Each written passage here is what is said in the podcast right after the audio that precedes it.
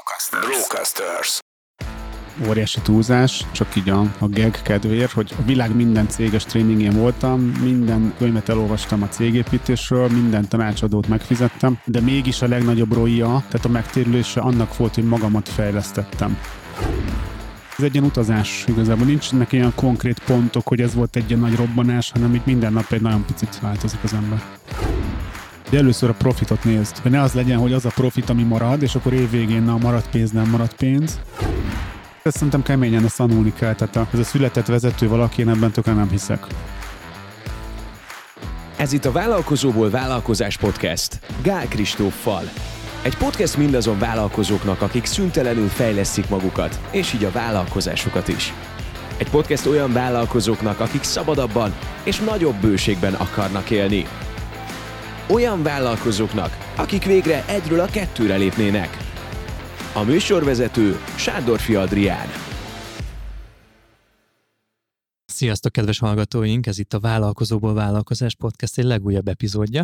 Én Sándorfi Adrián vagyok, és Gál Kristóf ülök szemben. Szia, Kristóf! Szia, sziasztok! Kedves hallgatók, egy nagyon izgi témához értünk, és én nagyon várom már ezt, mert vállalkozói elakadásokról fogunk beszélgetni, arról, hogy milyen szinteken, hol és hogyan tud elakadni egy vállalkozó. Kristófnak ugyanis az egy ilyen alaptétele vagy tézise, hogy belőlünk vállalkozókból jönnek azok az elakadások is, amiket a cégünkben is megélünk. Jól mondom? Nagyjából? Igen, igen, tehát hogy ha, ha a céged elakad, a céged megreked, az, az biztos, hogy mögötte ott van, hogy te elakadtál, te megrekedtél. Mit értesz egy cég megrekedésén? Mondjuk azt, amit mi csináltunk olyan, hát olyan 2015 és mondjuk 19 között, hogy elértük a 100 milliós szintet, ami nyilván a legtöbb vállalkozó örülne, ha a szolgáltatásba elérné, meg ezt a 11 néhány fő, 101 néhány millió, és mondjuk ott oldalaztunk 4-5 évig. Nem tudtuk ezt egyszerűen túl menni. Ez mondjuk végül egy elakadás.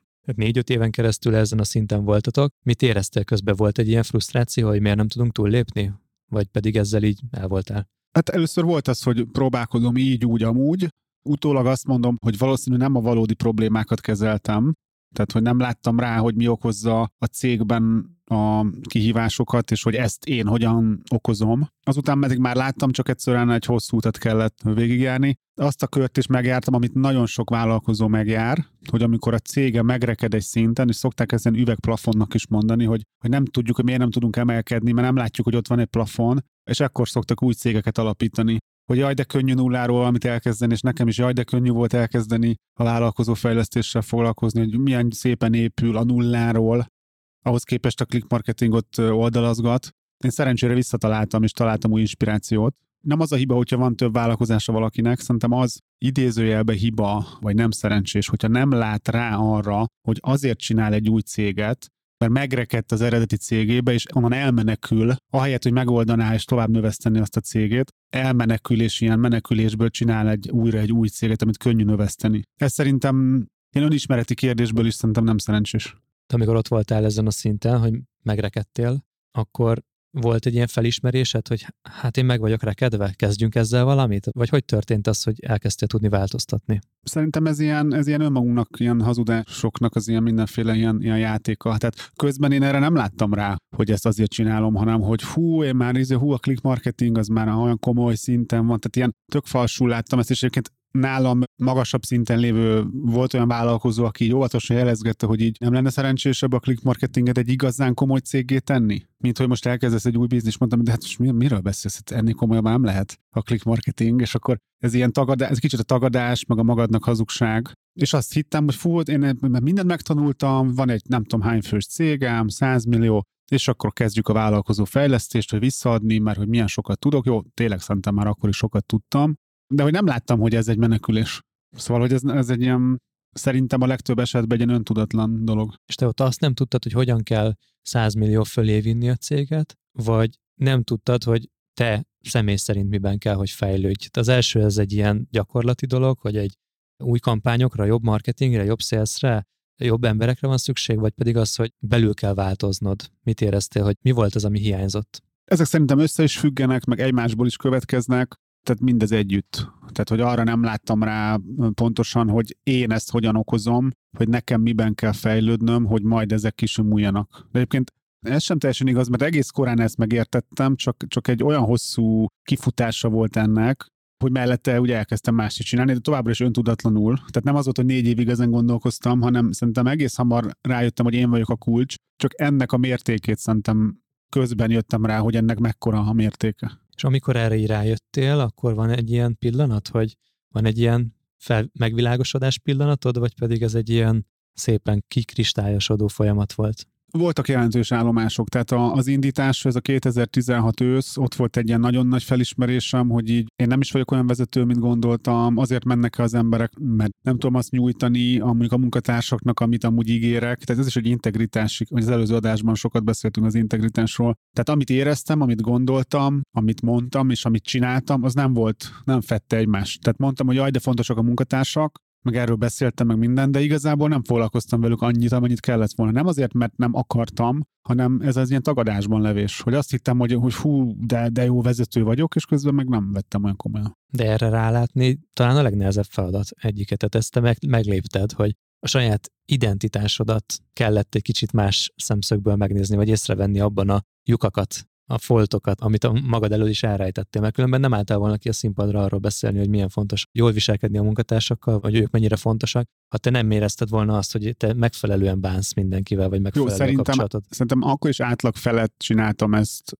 csak amit gondoltam, hogy hogy csinálom, annyira nem. Tehát, hogy nem az volt, hogy ilyen tök vakon vagyok, hanem itt a mértékek, és amit mondtál, hogy nem látom magam, van egy tök jó mondás, hogy a szem nem látja önmagát. Hmm. És egy kicsit ez ilyen, hogy így magadat nagyon nehéz látni, és ugye ilyen tükrökön keresztül tudod magad látni, amire azt mondják, hogy az egyik legfontosabb tükör egy ember életében az a pár kapcsolatában a párja. Hogy aki például egyedül él, az nehéz helyzetben van ebből a szempontból, mert ugye az egyik legfontosabb tükör az neki nincs ott. És hogy ugye magadat, mivel magadat nem látod, ugye másokon keresztül. És én például az úgy is kezdtem el látni, hogy, hogy elkezdtem változni, hogy láttam, hogy változik a cég, tehát hogy igazából ez a, ezeken a tükrökön keresztül láttam én is, hogy ennek hogy van értelme. Ez konkrét eset vagy példa, hogy a párkapcsolatodon keresztül elkezdett visszatükrözni valamit a párod, hogy nem olyan vagy, vagy nem úgy viselkedsz, mint ahogy te gondolod magadról? most nem, nem, nem ennyire direktbe gondoltam, csak így ezt ah. zárójelben mondtam, ezt nem olyan rég hallottam, ezt, hogy aki egyedül él, annak nehezebb fejlődnie, mert hogy nincs ott a legfontosabb tükör az életébe. Egyébként, ha így kérdezed, így visszaemlékszem, ilyen 2016 körül, ugye akkor lett nagyjából 100 milliós a click marketing, ott egy picit el voltam itt szállva ez a hmm. ha én nem, hogy mekkora király vagyok. Most egy viccesen mondom utólag, hogy így, de akkor én azt hiszem, hogy tényleg úgy éreztem magam, hogy csak azért nem vagyok én az év fiatal vállalkozója, mert nem indulok el a versenyen. és akkor például jelezte a feleségem, hogy így, hogy egy picit ilyen, ilyen, ilyen nagyképű lettem. Aha, és ez hogy nagyon fontos. Akkor egyébként ezt nem hittem el, mármint, hogy így, mivel nem látom én magam, tudod, ez ilyen, de hogy vagyok nagyképű.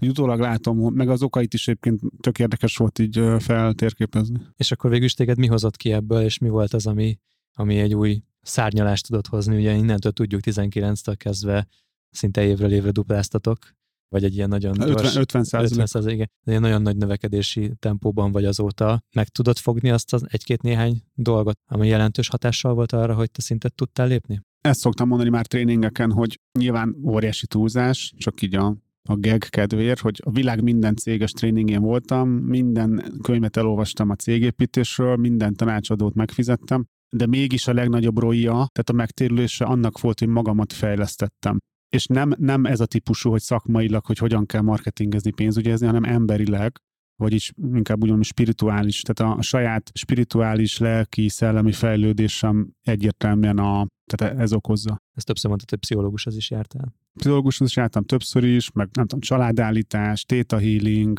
csoportos coaching, egyéni coaching, rengeteg előadáson voltam, meditációval kísérletezek amúgy a mai napig, voltam elvonulás, zen elvonuláson, tehát mindent nagyon sok mindent kipróbáltam, és hogy minden, minden egy picit hozzám tett. De ez azt is jelenti, hogy azért hogy inkább, benne... bocsánat, elvett belőlem. Tehát, hogy, hogy igen, veszi le a, igen, veszi igen, le a felesleget. felesleget. És egyébként ez az a vicc, hogy ez, ez nagyon érdekes ilyen szép összefüggések ezek, hogy, hogy ez a fizikai síkon is van. Tehát ilyen 16-17 környéken nagyon el voltam hízva. És nem voltam 150 kiló, de mondjuk 100 kiló majdnem voltam. Most vagyok ilyen 86, és ahogy elkezdtem a felesleget leadni lelkileg, úgy fizikailag is. Tehát ez nagyon érdekes, ez, ilyen, ez nem ilyen hókusz-pókusz, hanem ez szerintem abszolút létezik. De ahhoz, hogy egy ilyenbe belekezdjél, itt az elég sok mindent mondtál, ahhoz kell egy alapvető érdeklődés ezek iránt a spirituális és lelki témák iránt, ugye? Tehát, hogy ez nem az van, hogy itt egy, egyik pillanatról a másikra ilyenné váltál, hogy el tudsz menni egy zen elvonulásra, mert azért az, az, az egy nagyon komoly próbatétel. Ezek olyanok, pont itt mesélted a felvétel előtt, hogy ilyen te életedben is jönnek ilyen, ilyen kihívások, amiket itt, vagy ilyen, ilyen véletlennek tűnő dolgok, amik biztos nem véletlenek. Nekem is, nekem az volt az egyik első ilyen belépő a spirituális fejlődésbe, hogy YouTube-on találkoztam egy tanítónak egy videójával. És akkor fú, de érdekeseket mond, és akkor ott álltam magam, hogy száz órányit megnéztem belőle, utána elkezdtem járni hozzá élő előadásra, és akkor így ezek után az nyilván egy picit fejlesztett rajtam, letisztított belőlem valamit, akkor jött a következő, észrevettem mást, és így. Szóval ez egy ilyen utazás igazából. Nincs ilyen konkrét pontok, hogy ez volt egy ilyen nagy robbanás, hanem így minden nap egy nagyon picit változik az ember. És akkor a spirituális és lelki és önmagaddal való fejlődés mellett én azért azt hiszem, hogy te ugyanúgy foglalkoztál azért a szakmai fejlődés kérdéseivel, gondolom ugyanúgy olvastál szakkönyveket, ugyanúgy jártál a tréningekre ugyanúgy tanácsadóhoz jártál. Jól sejtem? Akkoriban ugye mondjuk azt, hogy 16 körül kezdtem spirituális fejlődéssel foglalkozni, és akkor egyébként én pont azt csináltam, hogy a világ minden tréningén voltam, stb. Azt éreztem, hogy egy ilyen egy világ választja el azt, ami a fejemben van tudás, és ami a fizikai világomban van. Tehát, mm. hogy amilyen a cégem, és hogy amit amúgy tudok, az nagyon nagy a luk. Tehát, hogy sokkal-sokkal többet tudok, mint ami ott van a cégemben. És pont azt éreztem, hogy ha most még egy könyvet elolvasok, hogy még nagyobb legyen ez a luk, akkor megbolondulok. És ott gyakorlatilag szó szerinti szinte ki is mondtam, azt talán írtam is az egyik könyvemben, hogy, hogy egy ilyen információ diétára fogtam magam, hogy most nem olvasok el több könyvet, hanem elkezdem megcsinálni, amit tudok. És ott az volt, hogy, hogy ez az információ, ez a szaktudásom nagyon magasra volt föltekerve, ez a spirituális lelki az még nem, és ugye elkezdtem ezt föltekerni, hogy lelkileg is feljöjjek, és egy ponton meg azt mondtam, amikor elkezdtem megvalósítani dolgokat, stb., hogy hogy oké, okay, hát mondjuk pénzügyben gyenge vagyok, például a Covid-nál úgy talált el a Covid a cégem, hogy nincs tartalék, tök rossz pénzügyi helyzetben voltunk. Na jó, hát akkor erről kéne tanulni, mert hogy ezt ilyen spiri dolgokból nem fogom megtanulni. Tehát, hogy ez megint egy egyensúly, vagy egy inkább középút kell. Hogyha csak szak dolgokat tanulsz, az talán hiba. Ha semennyi ilyet nem tanulsz, az is hiba. Pont annyit kell tanulni, amennyit kell. De hát ez a játék, hogy mennyi az annyi mesélted nekem a felvétel előtt, hogy vannak olyan szintjei egy vállalkozásnak, amik, amik ilyen jól elhatárolható szintek, és most arra gondoltam, hogy menjünk egy kicsit ebbe az irányba, hogy hogy tudja beazonosítani valaki, egy hallgatónk, hogy ő most éppen melyik szinten van, és hogy ezeken a szinteken milyen tipikus elakadások lehetnek. Te ezeknek a szinteknek egy részét már megjártad, Ugye te se voltál még multinacionális cég alapítója, de azért eljutottál oda, hogy most már, ha jól tudom, 30-an vagytok, vagy közel 30-an vagytok. Igen, kerekítve 30-an vagyunk. Kerekítve, igen. Milyen szinteket érdemes megkülönböztetni, a, akár a létszámból kiindulva? Ezt Balog Petya ugye a, a híres cápa egyik tréning ilyen tanultam. Egyébként azt is lehet, hogy tőle hallottam így kimondva, hogy a céged elakadása az a, az a te elakadásod valószínűleg. Szóval azt tőle azt hallottam, hogy van ez az 1-3, most nem tudom pontosan, hogy van, hogy 1-3. Tehát egy fős cég, a következő szint az a három fős cég, a következő az a 10, tehát teszünk utána nullákat, 10 után 30, 30 után a 100, tehát 1, 3, 10, 30, 100, 300 és fölött. Ezer, igen, még nem ezek a létszámok, igen, igen, igen, hogy hány munkatárs van, és akkor van ugye az, az állapot, amikor az egyes számot írjuk le, akkor ott nincsen csapat, hanem egy vállalkozó. Igen, egyedül van. vagyok, ugye, hát az túlzás, hogy mindenki így kezdi, de a legtöbben szerintem így kezdik, hogy valamiben jók, én is elkezdtem ugye online marketingezni, vagy a kávézós csinálj kávézót, ahol ő a kávézós, vagy a könyvelő elkezd könyvelni. És mik a tipikus ilyen kihívások, amikor innen valaki a következő szintre akar ugrani, amikor hárman vannak már, tehát ott már nem is az van, hogy csak még felvesz valakit maga mellé, hanem már hárman vannak, tehát hogy már egyel többen. Egyébként írtál egy könyvet a egyről a kettőre címmel, Igen. akkor itt uh, szerinted mi az, ami a legjobban jellemzi ezt az egyről a háromra fázist? Azt hiszem, hogy ez a három, ez most nem feltétlen három, csak ugye ez egy nagyon jó, jó ilyen szín, hogy egy, három, tíz, harminc, ez egy tök jól jön ki. De itt az a lényeg, hogy már van kevés munkatárs szerintem. Itt ugye azokat, ez tényleg az egyről a kettőre című könyvem, az azt szerintem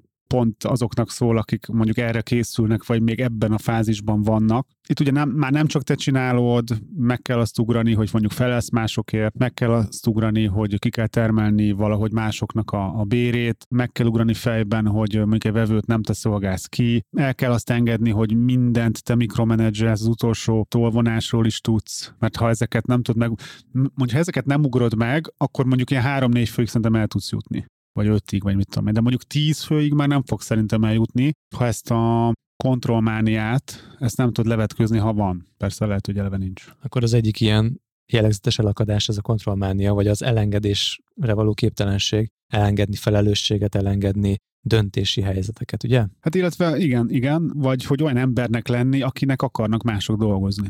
Vagy olyan embernek lenni, akiknek akarnak olyanok dolgozni, amit te gondolsz, hogy hát ilyen embereket szeretnél. És nekem pont az volt 2016-ban, hogy nem mindig olyan volt a csapat, amit én elképzeltem, és ez nem a csapat hibája volt, és ez is egy nagy ilyen ugrás megérteni, hogy, hogy minden belőled fakad. Mitől annyira más a tízes szint szerinted, a tíz munkatársal való szint, vagy a tízes létszám? Ugye ez vélemény, mármint, hogy ezt így gondolom, de nem biztos, hogy ez igazság. Mondjuk három, három fős cég, tehát van két-három munkatársad, az még megy úgy, hogy igazából kézi vezérléssel csinálsz mindent. Tehát mondjuk lehet, hogy te vagy mondjuk egy sminktetováló, és úgy van három fős céged, vagy négy, hogy van egy, nem tudom, egy recepciósod, meg nem tudom, valaki, aki a kezed alá dolgozik, tehát hogy igazából te vagy a cég, csak ilyen, ilyen segítségeket gyűjtesz magad köré, hogy ne, ne te vedd fel a telefont. De valójában te vagy százszerzlékosan a magja.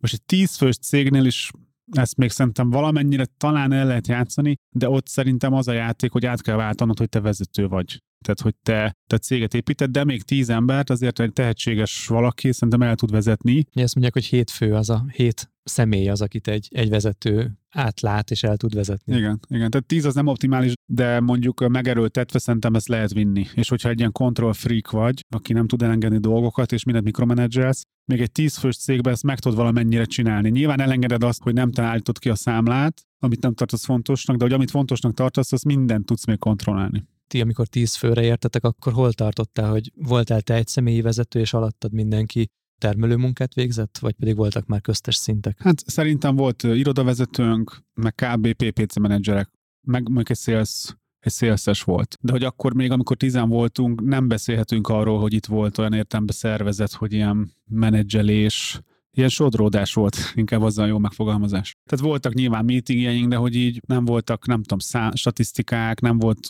elvárás pontosan, nem volt elszámoltatás, nem voltak úgy célok, csak hát is a sodródás a jó szó. És ez hol volt az árbevétel szinthez képest? Ez is az a 100 milliós környék? Hát szerintem 2015-ben értük el évvégére a 100 milliót, és akkor ilyen 10-12, tehát a Szerintem 16-ban voltunk akkoriban a legtöbben, az ilyen 16 és utána konszolidálódtunk vissza ilyen 8 főig, úgyhogy az árbevételünk nem csökkent egyébként, tehát ez durva egy ilyen kétszeres hatékonyság javulás, de mondjuk ezek kb. évek voltak. Amikor már újra azt érezted, hogy hatékonyan működik a cég, akkor visszatértetek 8 főre, és majd onnan kezdtetek el növekedni. Igen, igen. tehát technikailag szerintem ez a 10 fő volt ez a szint, csak ugye ez, ezek nem ilyen éles határok. Tehát ez a 10 fős fejlettségi szintet én ki tudtam tolni 17-ig, mert nem tudom, biztos tehetséges izé vagyok, ilyen menedzser, de hogy az, tehát semmi közünk nem voltam mondjuk egy 20-30 fős céghez, ahol már vannak vezetői szintek, hanem nem volt vezetés, csak én volt, pont ezért estünk szét. Ebből a szempontból jó ez a, ez a felosztás, hogy hogy azt látjuk, hogy, vagy az, mint az előbb elmondtál, akár a 100 milliós szintről, hogy valahol elértek egy olyan platót, olyan szintet, ahol egyszerűen már meg kellett változtatni valamit a rendszerben. Neked volt egy olyan válaszod, hogy magaddal kezdted, vagy magadhoz fordultál, és magadat kezdted el rendbe rakni. Mi volt az, ami, tehát oké, elértünk arra, hogy visszaskálázottatok 8 főre, továbbra is 100 millió. Utána ilyen szervezeti szinten, ugye itt látjuk a 30 főre való feljutást, ahova most elértetek. Ott mik voltak azok a lépcsők, amiktől elkezdett hatékonyabban működni a szervezeted? Ugye ez már a közelmúlt igazából, tehát elkezdtünk vezetőket. Ilyen 2018-19-ben kezdtem el azzal kísérletezni, hogy legyen vezetőnk, aki nem én vagyok, úgy értem. Oké, okay, vezetőnek hívtuk a szélszes, de hogy magát vezette, ezt nem nevezném vezetőnek. És elkezdtünk azzal kísérletezni, hogy legyen vezetőnk, de hogy az még nem volt az igazi, és igazából azt mondanám, hogy 2020-ban lett először olyan vezetőnk, amiben volt egy olyan profizmus, hogy ne nézzük meg, hogy kinek van vezetői képessége, tehát, hogy ne a legtehetségesebb szakemberből csináljunk vezetőt, ami a legtipikusabb hiba, amit elkövetnek vállalkozók vagy, vagy más vezetők, hanem hogy azt néztem, hogy ki az, akinek van vezető karaktere. És 2020-tól van az, hogy van már jó vezető a click marketingben, mondjuk egy, aki a PPC szakembereinket vezeti, és akkor utána, hogy az a vicc egyébként, hogy a következő vezető az a cégvezető volt, ugye tehát itt az éveket ugrunk, és akkor, ahogy a, ugye Betty volt a PPC team leader, tehát a PPC csapat vezetője, onnan lett ő cégvezető, ő alá már úgy húztuk föl akkor az Ádámot, Steiner Ádámot, hogy ő lett az új PPC csapatvezető, őt is már ez a full, még profibban néztük, hogy ki az, aki alkalmas rá, képzés, tréningezés, stb. És utána meg rájöttünk, hogy ez is kevés, hogy akkor az Ádámot még följebb húztuk, és alá tettünk egy új szintén PPC csapatvezetőt, az Andit, és akkor így kezdett el így kialakulni, és most van az, hogy teszünk be marketingvezetőt, személyzeti vezető, stb. Ez a 30 főnél meg, megint akkor megjelenik egy, egy újabb ugrás, hogy innen ahhoz, hogy ti eljussatok 100 főre, az megint végig kell csinálni ezeket az ilyen transformálódási folyamatokat, tehát megint egy, egy újabb vezetői rétegnek a kialakulása kell, plusz, ha jól gondolom, akkor ehhez hozzájárul majd az, hogy te is egy kicsit hátraléptél, és inkább stratégiai szinten alkotsz. Igen, egyébként én azt gondolom, hogy, hogy az a szervezeti struktúra, amit most építünk, az már olyan, amivel akár el lehetne menni száz főig is szerintem, csak magát a vezetői struktúrát kellene skálázni. Tehát az, hogy van mondjuk PPC csapatvezető, meg mondjuk social media csapatvezető, meg mondjuk tartalomkészítés csapatvezető, ezek, ezek a csapatvezetők még nincsenek, tehát ez kialakításra vár, de hogy már látjuk, hogy hogy kell, tehát úgymond csak idézőjelbe ezt végig kell csinálni. És ezeknek a csapatvezetőknek van egy, úgy hívjuk, hogy osztályvezető, aki már a cégvezető alatt van. És mondjuk a száz főig úgy lehetne elmenni, hogy a szolgáltatási osztályunkban nem mondjuk egy PPC csapat van, hanem kettő. Mert nem egy social csapat van, hanem kettő. Tehát ugy, ugyanazt el kell kezdeni skálázni. Ami nyilván megint egy érdekes kihívás, de hogy itt már azt látom, hogy ez mondjuk a száz főnél nincsenek akkora ugrások talán. Most ezt persze könnyen mondom, mert lehet, hogy 20 év lesz elérni, de hogy, hogy azt látom, hogy megvan a megoldás, tehát én például azt szoktam mondani mostanában, hogy most jelenleg nincs mondjuk ezen a téren elakadásunk, hanem kihívásaink vannak, csak idő kell, amíg végigmegyünk az úton. Tehát ez a 30-as szint, amin, amin most vagytok, vagy közel 30, ez már nem jár együtt olyan krízis helyzettel, mint amit korábban okozott 2016-19 között az, hogy elértetek egy szintet, ahol valójában te már nem voltál az adott, tehát a bőrödben már nem voltál elég ahhoz, hogy tovább tud vinni ezt a céget. Most, most látsz ilyen, ilyen szűk keresztmetszetet? Tehát amit 16-ban csináltunk, meg akkoriban az, az egy ilyen nagyon összetett, vagy hát nem annyira nagyon összetett, de hogy, hogy vezetési probléma is volt, akár árazási probléma, minden összerakódott, és egy ilyen túlburjánzott a cég egyszerűen. Hát ugye abból is látszik a túlburjánzás, hogy 100 milliós bevételnél egyik évben 16-an voltunk, ugyanúgy 100 millióra meg tudtunk 8 is lenni. Tehát, hogy egyszerűen túlnőtt, és emiatt mentünk majdnem csődbe, hogy túl sok ember nem bírta el a cég. És ugye ott lehetett volna csődbe menni, hogy azt mondom, hogy hát hú, ez nem megy, akkor csőd. De szerencsére nem végigmentünk. Most már sokkal profibban, meg megfontoltabban, meg megalapozottabban csináljuk. Tehát már ekkora hibákat nem várok, hogy kiderül, úristen, le kell építeni a fél céget, tehát ez ilyen lehetetlennek tartom. És nem az a típusú lehetetlen, hogy de ugyanúgy nem látom, hanem itt tényleg itt már annyira stabilan nyomjuk, hogy nyilván lehetnek megingások, de ilyen katasztrófák szerintem nem. Ez most már tényleg tipikusan a skálázódásnak az esete, amikor már van mit skálázni. Tehát nem az van, hogy, hogy így ki kell tapasztalgatnod, hogy mi az, ami jó, vagy mi az, ami nem, mert ennek az alapjait lefektetted, itt most már inkább másolni és nagyítani, felnagyítani kell ezeket a struktúrákat, amik kész vannak. Van egy nagyon izgalmas logika, hogy megnézhetjük azt, hogy a te vállalkozás fejlesztési modelledben, a V8-ban, hol vannak a, a legmarkánsabb részeiben, hol vannak azok a pontok, ahol a legtöbb vállalkozó egy kicsit elbukik és nem tud tovább lépni, vagy, vagy az ő elakadása visszafolytja a működést. A V8-a gyorsan így nézzük át, hogy milyen elemei vannak. Kezdem én, és akkor váltásban majd mondjuk be, hogy az első a bevételszerzés, aztán van a pénzügyi menedzsment. Igen, aztán van a bérezés kérdése. Utána van csapatépítés. Aztán a munkaszervezés. Utána a, a, ugye a rendszernek a működ, tehát megszervezett munkát, azt működtetni is kell. És a vezetés. És akkor az utolsó, végül, de nem utolsó sorban maga a vállalkozó, vagy vállalkozói élet. Na és akkor, hogyha így összeszedtük ezeket a pontokat, és eh, Kristófnál ezek a nyolc elemű és egybetűvel jelölt dolgok, azok elég jellegzetesek. Igen. Kíváncsi hogy lesz-e még más nyolcas, lehet, hogy ez egy következő, de amikor százan lesztek, akkor lehet, hogy az E8, az élet 8 oh, dolgok. Okay, megérett valami. Nézzük meg, hogy a bevételszerzésnél hol vannak azok a pontok, ahol jellegzetesen el tudnak akadni a vállalkozók.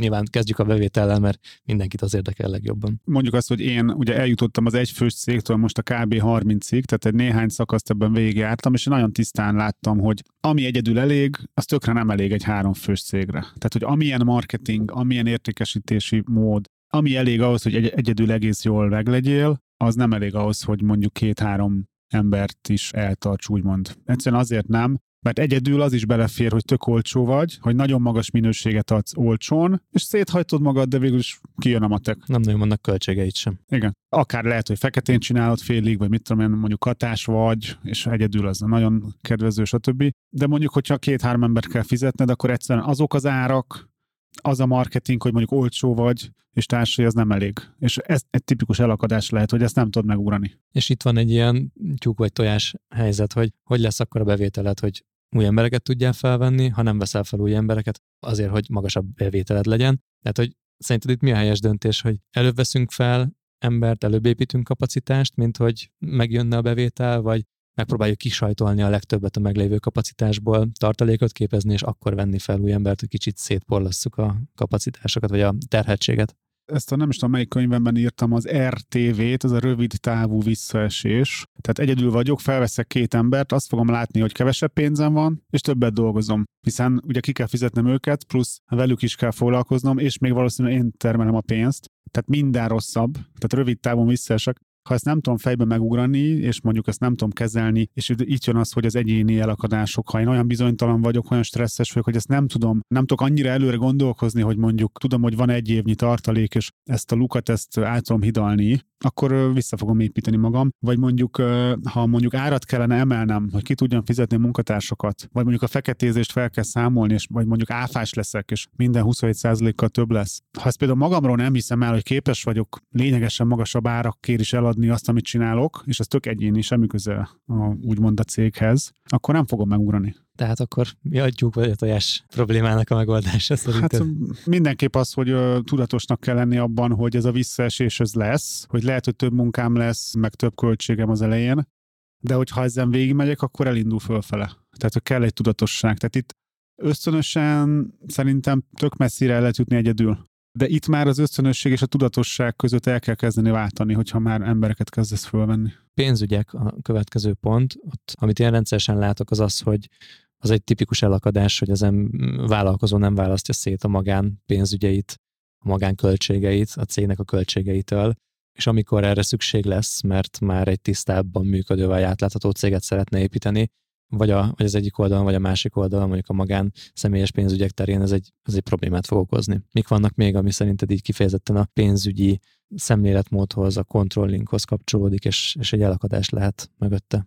Hát talán ez, hogy egyáltalán képes vagy-e komplexebben gondolkozni mondjuk a pénzügyekről. Tehát, hogyha mondjuk nő a céged, veszel föl embereket, nő a forgalmad, akkor reális, hogy lehet, hogy most lettél áfás, tehát ugye Nekem ez azért érdekes, mert én sosem voltam nem áfás, tehát hogy, nem, hogy nekem ez vagy nem volt meg ez a szín, de hogy, hogy például látom, volt ügyfelünk, aki nem tudom, ilyen kézműves dolgokat csinált, mit tudom, tízezerért adott valamit, és akkor eljött az, hogy fú, már akkor a forgalom, hogy áfás lesz, és akkor fú, hirtelen minden 12.700 lesz, vajon megveszik-e úgy is, hogy uh, ugye többért kell adnom, de nem lesz több bevételem nettóban, hogy ezeket például meg tudod-e ugrani, mondjuk az áfát félre tudod tenni, vagy azt is elköltöd, és akkor meglepődsz, hogy fú, kéne fizetnem áfát, hogy egyre többet. Tehát, hogy uh, ezekben szerintem például tanulni kell. Tehát, hogy elkezdesz embereket fölvenni, ott kezd egyre jobban az kijönni, hogy az, hogy amit te csinálsz, mondjuk kozmetikus vagy, hogy kevés az, hogy te egy jó kozmetikus vagy. El kell kezdeni tanulni marketinget, pénzügyet, akármit. Neked van egy rendszered, ahogy ilyen zsebekbe, alszámlákra helyezitek el a pénzt. Kicsit mesélsz arról annak, aki ezt még nem ismeri, hogy hogy működik ez a modell, mert szerintem ez is egy olyan szintugrás szemléletmódban és működésben, ami teljesen ki tud billenteni egy elakadásból.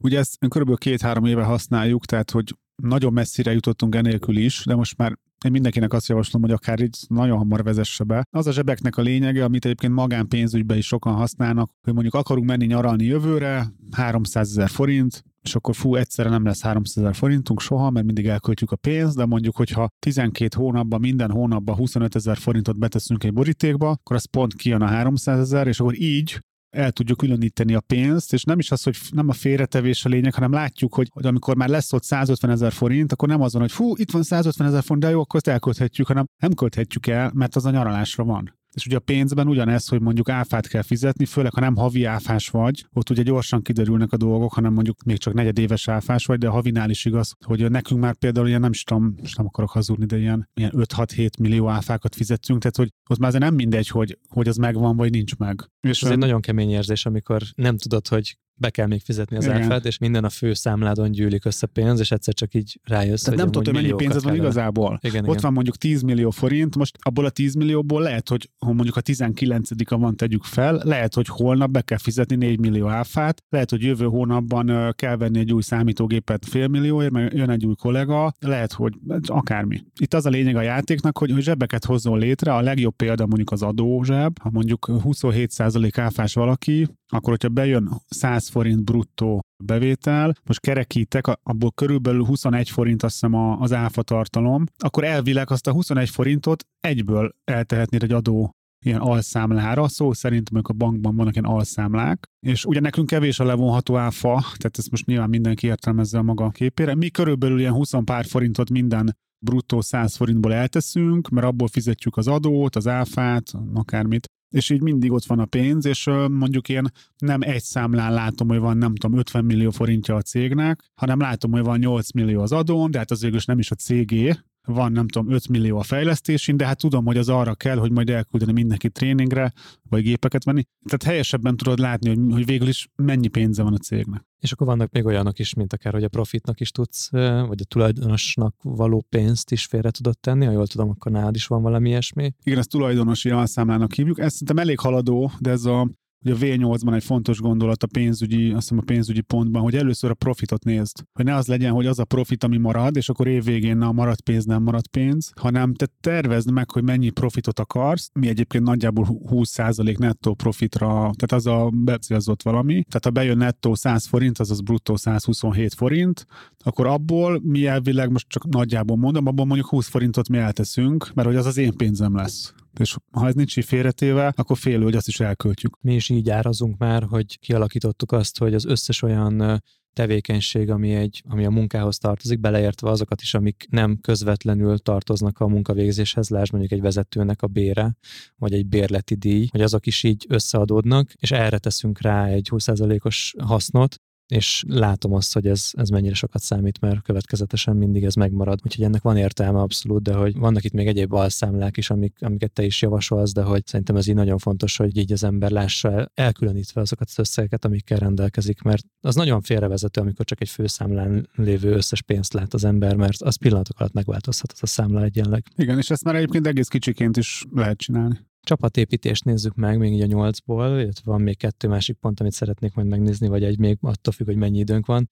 A csapatépítés szerintem az egyik ilyen legkritikusabb pontja, hogy ugye azért erről beszéltünk így az 1-3 modell, tehát hogy a 1-ről 3-ra, 3-ról 10-re, stb. modellnél. Van-e még más ilyen tipikus ilyen elakadási dolog, amit szerinted egy vállalkozó megtapasztalhat? Az nagyon tipikus, és szerintem szinte mindenki belesétál abba, hát csapdába, vagy nem csapdába, mindesetre nehéz szituba, hogy ismerős, barát, haver, rokon, volt osztálytárs, akárkit vesz föl először, mert hogy az olyan könnyű, legalább ezzel nem kell bajlódni, megbízok benne, ugye ez a bizalommal valamiért egy ilyen, ilyen istenként tiszteljük, hogy ez a csak megbízható legyen. Az, hogy amúgy érte hozzá, jó munkatársa, akár tök mindegy, megbízható legyen. Ebbe az amúgy az egyik csapda, hogy akiről azt hiszük, hogy megbízható, az egyáltalán nem biztos, hogy annyira megbízható, mint gondoljuk. Meg hogy alapvetően az emberek szerintem a legtöbb ember alapvetően megbízható, tehát a legtöbb ember nem bűnöző alapértelmezésben. Tehát túl van gondolva szerintem ez a megbízhatóság téma. Tehát szerintem ez, ez a három fős méretben ez nagyon reális, hogy akár mindenki ismerős, vagy rokon, vagy akárki.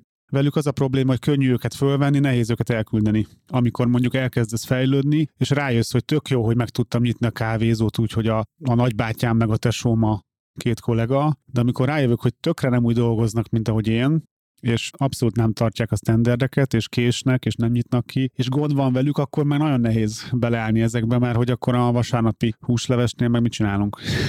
De hát ezt én is végigjártam, hogy a rokon ismerős barát volt a cégemben. Ezt szerintem már egy tíz fős cégnél még el tudom képzelni. Persze minden létszámnál van ilyen, hogy ott ragadnak ilyen feleségek, vagy ilyesmi. De, és hát persze ennek van, nyilván, nyilván ennek vannak működő, meg jó verzió is, de az gyakoribb az, hogy, hogy ebből probléma van. De mondjuk én már egy 30 fős cégnél rit, azért ritkábban van ez szerintem talán. És mit tegyen az a vezető, aki ebben a helyzetben találja már magát, hogy így ott van egy, egy csapatnyi olyan munkatárs, aki valamilyen kapcsolati hálón keresztül ismerősként érkezett, csak nem rúghatja ki egyből az összeset azért, mert hogy, hogy, hogy ez, egy, ez egy rossz irány. Mit lehet ilyenkor tenni, amikor így hirtelen valaki erre ráébred, hogy na ezt elrontotta? Hát nekem is volt ilyen, nem, nem pont így, de én is küldtem el olyat, aki nagyon közel ismerős, és brutál nehéz volt, és tényleg nagyon megterhelő érzelmileg, meg minden szempontból. Hát ezek a vízválasztók, hogy profi, profi vállalkozó vagyok, vagy tudok profin céget építeni, vagy, vagy megrekedek itt öt évig, nem tudom. Az is egy ilyen elakadás, hogy most függetlenül attól, hogy ismerőst vagy, vagy, vagy nem ismerőst veszünk fel, hogy tényleg ez, hogy nem merjük elküldeni. És a, az az érzés, hogy valaki nem passzol a csapatunkba, az, az nagyon erősen meg szokott lenni egy vállalkozóban. Szerintem azt érezzük, hogy ő nem ő egyszerűen nem, nem, az, a, nem az az attitűddel bír, amivel mi bírunk, és tényleg ez a jó irány valószínűleg, hogy őket minél hamarabb elengedni, mert, mert az, az senkinek se jó.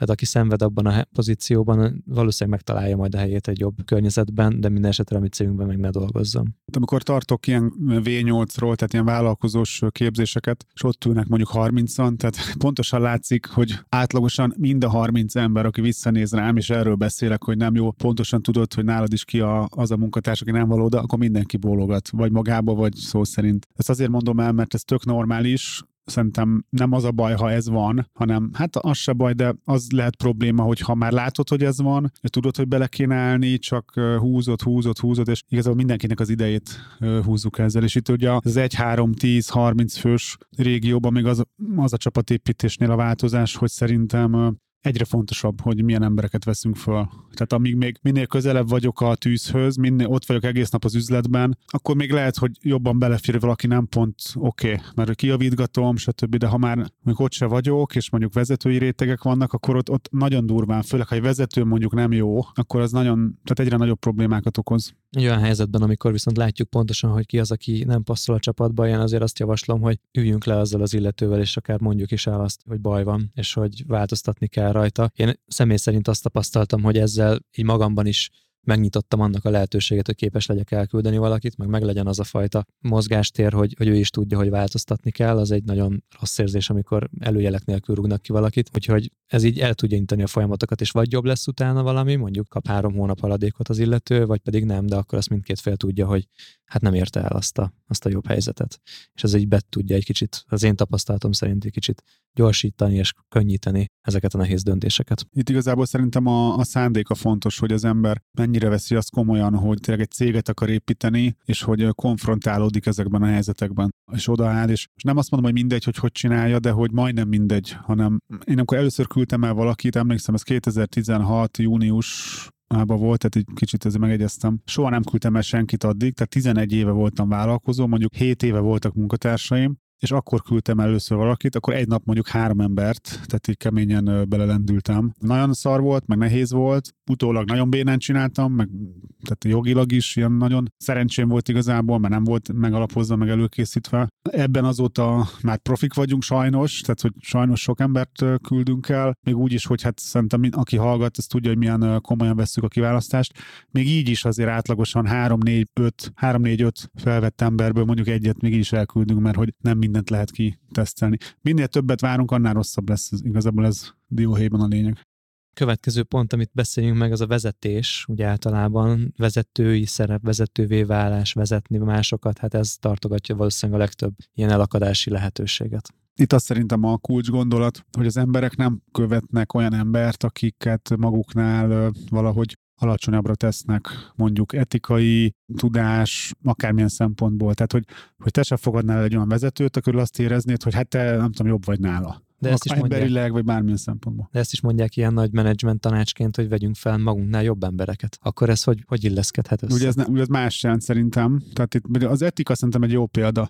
Ez is egy tök jó gondolat, nem tudom kitől hallottam, hogy, hogy valószínűleg a cégedben te vagy a legetikusabb ember ezt így érdemes így megérteni, hogy ez mit jelent. Tehát valószínűleg te vagy a cégedben a legetikusabb ember. Tehát ha azt érzed, hogy mondjuk probléma van ilyen etikai kérdésekkel a cégben, hogy mondjuk nem tudom, lopnak mondjuk az emberek, akkor el kell gondolkozni, hogy, hogy vajon te amúgy rendben vagy-e akár szó szerint, vagy akár nem szó szerint te vajon amúgy nem lopsz-e? Hogy mondjuk eleve mondjuk nem tudom, feketén fizeted az embereket, stb. Tehát egy, egy csoport az nem, nem fog követni csak egy magánál valamilyen szempontból feljebb lévő ember. Ezért nagyon fontos, hogy vezetőként folyamatosan fejlődjünk, hogy egyre jobb minőségű, meg jobb kaliberű, meg etikusabb, stb. embereket tudjunk vezetni. És hát ezt szerintem keményen ezt tanulni kell. Tehát a, ez a született vezető valaki, én ebben tökre nem hiszek. Biztos van olyan, aki születetten vannak jobb képességei. Én magamon azt látom, ez olyan, mint az előadás, hogy én borzasztó rossz előadó voltam, szerintem már egész jó vagyok, de ennek a 90% az, hogy tanultam és hogy letisztítottam magam, és beleálltam, és nyomtam, nyomtam vezetés, ugyanez szerintem borzalomvezető voltam, és nagyon sok munkával szerintem egész jól felhoztam magam. Tehát, hogy ez egy ilyen nagyon könnyű ilyen megúszás, hogy hát én nem vagyok született vezető. Tehát szerintem tíz jó vezetőből mondjuk kilenc az nem születetten jó vezető, hanem piszok sokat dolgozott ezen.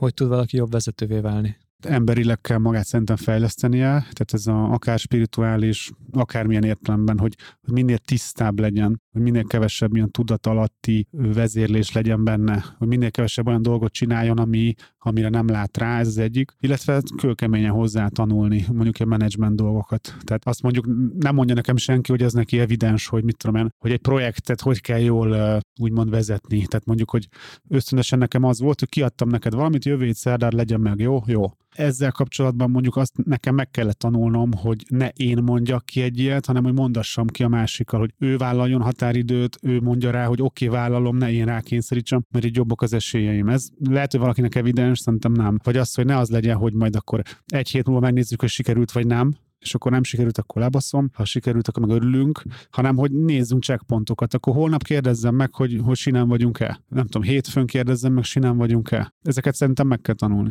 Oké, okay, és akkor érkezzünk el a mindennek a csúcsára, vagy mindennek a gyökeréhez. Nézőpont kérdése, ez maga a vállalkozó, az én, az egész mögött, a, az ember, a, a vállalkozás mögött, hogy szerintem a mai beszélgetésből azért megkirajzolódik a rutinos hallgatóknak, hogy nagyjából milyen gondolataid vannak ehhez, de mégiscsak kíváncsi lennék, hogy itt a vállalkozó szintjén mit emelnél ki. Itt az szerintem a fő gondolat, hogy a céged nem lehet nagyobb, mint te. Ugye ez következik itt a vezetésnél is, erről beszéltünk, hogy nem tudsz magadnál feljebb lévő embereket vezetni, vagy hogy mondjam, itt egészen a hitedig, hogy mit hiszek el magamról. Ugye amilyen a cégem, az kb. az, amit el tudok hinni magamról. Tehát 5 évvel ezelőtt, vagy 10 év, vagy akár évvel ezelőtt nem tudtam volna elképzelni, hogy lesz egy 30 fős, nem tudom, 500 milliót közelítő cégem, ami nem tudom, hat könyvet írok, és mi. Tehát ezeket először el kellett hinnem, és kell, kell így nőnöm az egésszel, különben nem tudok egy magamnál nagyobb szervezetet így megtartani, vagy még azt mondom, hogy létrehozni, egy pillanatig ott tartani lehet, de hogy megtartani, ez jó példa, hogy 16 hétfős cégig felvittem a click marketinget, visszaomlottunk a felére. Tehát, hogy nem meg tudtam csinálni 17 fős céget, csak nem tudtam megtartani, mert hogy az egész egy ilyen kártyavár volt igazából. Ami még itt fontos szerintem az, hogy a, ahogy fejlődik egy vállalkozás, és mondjuk emberileg is fejlődsz, akár anyagilag is, hogy ezeket kell tudni szerintem kezelni, hogy mondjuk egyre több pénzt keresel, hogy azt hogyan éled meg, hogy egy ilyen hogy mit tesz veled a pénz, például mondjuk itt legtöbben azt mondják, és szerintem ez igaz, hogy nem változtat meg a pénz, hanem ugye felnagyít mindent. Tehát, hogyha kedves voltál, akkor tudsz még kedvesebb lenni, ha több pénzed van, ha egy barom vagy, akkor még nagyobb barom tudsz lenni, ha több pénzed van. De ez is, hogy éles stílus, hogy hogy élsz, szabadidőd, be tudod venni azt a kanyart, hogy mondjuk van több szabadidőd, nem kell reggeltől dolgozni,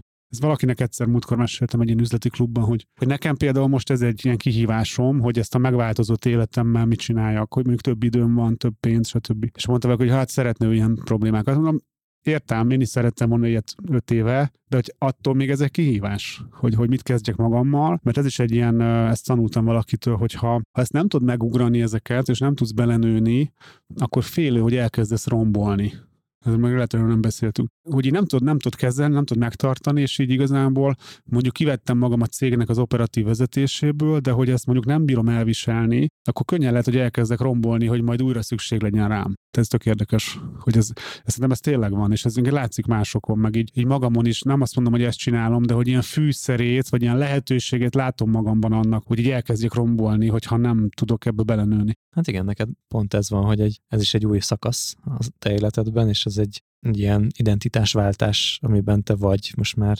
egy jó ideje. Itt válik el igazán az, hogy képes vagy az új szerepedben, meg az új identitásodban jól lenni, mert ha igen, akkor az valószínűleg egy teljesen új növekedésre is állíthatja a click marketinget, mert teljesen más szemmel fogsz rálátni a cég működésére. Senki a világon nem tud úgy rálátni a cég működésére, mint ahogy te fogsz tudni onnantól kezdve, de hát oda is azt, is azt is el kell érni, meg ki kell várni, szerintem az egészben egy valahogy így végig azt érzem, hogy a türelem az egyik kulcs szó ebben, amit, amit így beszélünk, hogy képesnek lenni, kivárni ezeket a dolgokat, és képesnek lenni, kivárni, amíg belenövünk ebbe, vagy ugye mondtad, hogy elhiszem-e azt, hogy el tudom érni azt a szintet. Ha én el is hiszem, akkor is ki kell várni, és nekem ez a legkeményebb, hogy én elhiszek bizonyos dolgokat, Persze lehet, hogy azután már kihívás lesz, hogy elhiggyem a következő szintet, de amíg eltelik az idő, hogy ezt realizáljam, hogy tényleg képes voltam rá, nekem az egy nagyon nehéz élmény, és, és hogy vagy ugyanez, hogy egy a csapatépítésben egy szintet ugrani, az is türelem, mert mire felvesszük a megfelelő embert, megtaláljuk, betanítjuk, beérik ő, hátrébb tudunk emiatt lépni, jöhet a következő ilyen, ezek mind rengeteg idő. Vagy akár az, hogy mondjuk most, amit én élek, hogy a vezetőink akár a cégvezető, akár más vezetők, hogy, hogy beérjenek most attól, hogy ki lettek nevezve, nyilván tök ügyes mindenki, de hogy ezt, azt, azt hiszem az Ajdó Csabától hallottam, aki a Sopren Termoz Optimunknak például az alapítója, hogy, hogy próbáltak ilyen nagyon gyorsított pályán kinevezni cégvezetőket a különböző cégeikbe. És akkor ilyen fél éves ilyen kurzusok, hogy na gyorsan belelövünk a tehetséges srácok fejébe, nem tudom, cégvezető tapasztalatot, és akkor így az lett a végkövetkeztetése, mit tudom én, három év után, hogy hát az lett a nagy felfedezésünk, hogy három évnyi cégvezető tapasztalatot pont három év alatt lesz szerezni, és nem lehet belelőni senkinek a fejébe, és én most ezt élem, hogy nyilván tök ügyes mindenki, de hogy azért, aki fél éve van kinevezve, vagy egy éve, annak pont annyi tapasztalata van, nekem meg lehet, hogy 18 év, és hogy ö, most nem kell hozzá 18, de hogy mondjuk egy beállt vezetőnek azért lehet, hogy kellenek évek, amíg olyan szintre felskálázza magát. Hát akkor jó türelmet kívánok neked, vagy sok türelmet kívánok neked, Kristóf, mert ezt neked is végig kell járni, meg, meg hát így a a V8-ban az utolsó pont a vállalkozói változás vagy fejlődés, ez most téged is nagyon aktívan érint, úgyhogy ehhez is sok energiát kívánok, a hallgatóknak pedig remélem, hogy hasznos volt ez a mai beszélgetés, mert kicsit belenéztünk így a vállalkozói lélektannak a sötétebb részeibe is, és szerintem volt itt nagyon sok izgalmas dolog, akár így a V8 pontjain végig tudtok menni, akár így a különböző cégméret szintjein végig tudtok menni, vagy a Kristófnak a sztorián végig tudtok menni, hogy az egyes pontokon láttok-e hasonlóságot. Én bízom benne, hogy ezeken a pontokon magatokra ismertetek, és hogyha találtatok valami ilyesmi pontot, akkor akár ez a podcast és az az egész podcast sorozat, amit készítettünk, ez tartalmaz olyan megoldásokat, amik ki tudnak lendíteni ezekből az elakadásokból.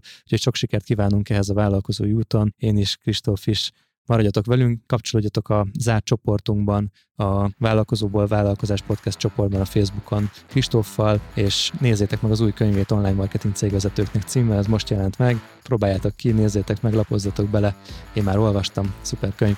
Ez volt a Vállalkozóból Vállalkozás Podcast. Sziasztok! Sziasztok!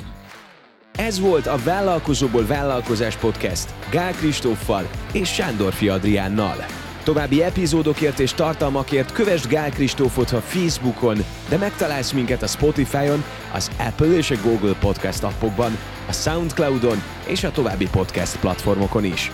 Hamarosan egy újabb epizóddal érkezünk. Brocasters.